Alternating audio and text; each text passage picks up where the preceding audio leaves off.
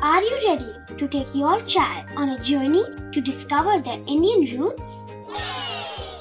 Introducing Chimes, the ultimate audio platform for young minds aged 3 to 15. At Chimes, we believe in the power of storytelling to connect children to their cultural heritage. From captivating folk tales to colorful festivals to mesmerizing history, Chimes brings the rich stories of Indian traditions to life. So connect your child to their Indian roots with us. Download the app today and start the journey.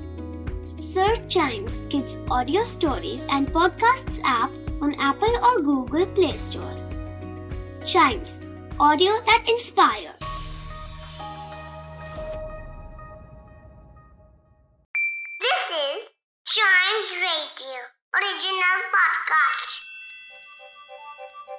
हर दिन की एक कहानी होती है। कुछ ऐसी बातें जो उस दिन को बना देती हैं हिस्ट्री का हिस्सा। तो आइए सुनते हैं कुछ बातें जो हुई थी in this day's history! Hello and welcome to this day's history जहाँ मैं आपको आज के दिन दुनिया भर में होने वाले कुछ इंपॉर्टेंट इवेंट्स के बारे में बताऊँगा। तो चलिए शुरू करते हैं। 1492 में आज ही के दिन क्रिस्टोफर कोलंबस ने एक नया आइलैंड डिस्कवर किया, जिसे हम आज बहामास के नाम से जानते हैं। स्पेन से अपनी जर्नी शुरू करने के बाद क्रिस्टोफर कोलंबस लगभग दो महीने बाद एक आइलैंड पर पहुँचे, जहाँ उन्होंने कुछ 40 लोगों के साथ एक छोटी सी कॉलोनी बसा ली। इसके अलावा, आज ही के दिन 1864 में कामिनी रॉय जी का जन्म हुआ था। कामिनी रॉय भारत के इतिहास में ग्रेजुएट होने वाली पहली महिला थी। उन्होंने संस्कृत ऑनर्स से बैचलर ऑफ़ आर्ट्स एजुकेशन हासिल करी थी। कामिनी रॉय उस जमाने में पैदा हुई थी, जब लेडीज़ को सिर्फ़ किचन संभालने के लिए ट्रेन किया जाता था। फिर भी कामिनी रॉय ने अपना रास्ता अलग चुना। उन्होंने अपनी पढ़ाई पूरी करी और विमेंस राइट को भी प्रमोट किया। कामिनी रॉय हम सब के लिए एक मिसाल है। 1946 में आज ही के दिन अशोक माकड़ का जन्म हुआ था। अशोक एक इंडियन क्रिकेटर थे। वे राइट हैंडेड बैट्समैन थे और उन्होंने इंडिया के लिए 22 टेस्ट मैचेस खेले। उनके दोस्त और फैंस उन्हें प्यार से काका के नाम से बुलाते थे।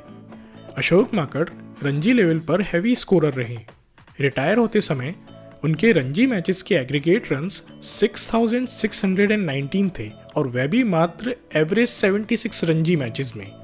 इसके अलावा आज ही के दिन 1964 में सोवियत यूनियन ने वस्कर्ड वन नाम का मैंड स्पेसक्राफ्ट आउटर स्पेस में भेजा था।